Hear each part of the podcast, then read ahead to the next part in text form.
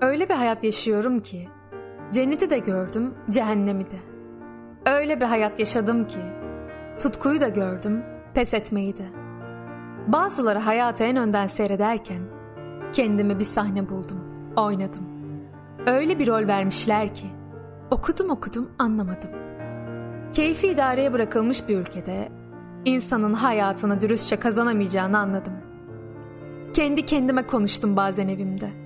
Hem kızdım hem güldüm halime. Sonra dedim ki söz ver kendine. Denizleri seviyorsan dalgarı da seveceksin.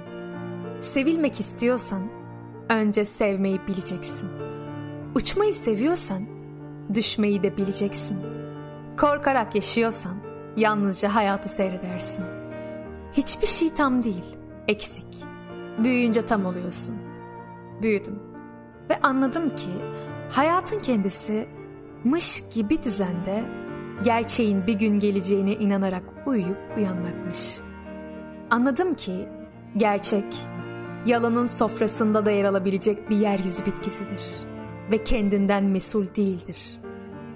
Anladım ki bu yalan dünyadır. Anladım ki evliya da olsa alan dünyadır. Kaçanın kurtulmadığı, şahin de olsa kanatları kıran dünyadır. Aldanmak, yokuşta ölüm. Varlığını bir vadiye bırakıp, yürümek bir gönlün yandığı yere. Şebnem olup düşmek sonra göklere.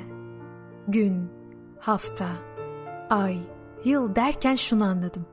Eskiyor ama eksilmiyor kalp ağrısı. Ve anladım ki her şey sevmekle başlar insanı. Ben kimseye kötülük etmedim. Kimse hakkında kötü düşünce beslemedim. Ümitleri kırılmış bir insan olarak avunmayı içkide ve bir güzeli düşünmede buldum. Ama yeryüzünün tehlikeli varlığı karşısında kendime, kendimden ibaret bir vaha yaratmam gerektiğini bir kez daha anladım. Bazı şeyler için çabalamam gerektiğini tekrar tekrar anladım. Öyle bir hayat yaşadım ki son yolculukları erken tanıdım. Öyle çok değerliymiş ki zaman. Hep acele etmem bundan. 20 küsür yıllık hayatımda birçok arkadaşlığım, dostluğum oldu. Bunların içinde gerçekten değerli dostluklarım da vardı. Ama şunu anladım ki insan önce kendisiyle dost olacak. İnsanın inandığı bir görevi olacak. O zaman dostluklar da daha bir anlamda oluyor. Biliyorum kolay değil yaşamak. Gönül verip türkü söylemek yar üstüne. Yıldız ışığında dolaşıp geceleri, gündüzleri gün ışığında ısınmak. Şöyle bir fırsat bulup yarım gün yan gelebilmek Çamlıca tepesine. Bin türlü mavi akar boğazdan. Her şeyi unutabilmek maviler içinde. Biliyorum kolay değil yaşamak ama işte bir ölünün hala yatağı sıcak. Birinin saati işliyor kolunda. Yaşamak kolay değil. Ölmek de değil. Kolay değil bu dünyadan ayrılmak. Meğer ben ne kadar boş şeylere ağlarmışım. Kalbim hakikat diye bir ihtimale takmış. Ne manasız şeylere meğer bel bağlamışım. Meğer benim peşinden koştuklarım serapmış. Çölde bir vaha gibi. Avuç avuç yuttum serinliği.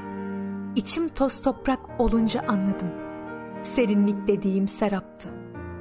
Tek korkum henüz kendimi tanımamışken yarın ölü vermek. Çünkü hayat tecrübelerimden şunu anladım ben. Meğer benimle başkalar arasında ne korkunç bir uçurum varmış. Nasıl eski kalemler güzelliği yazarmış?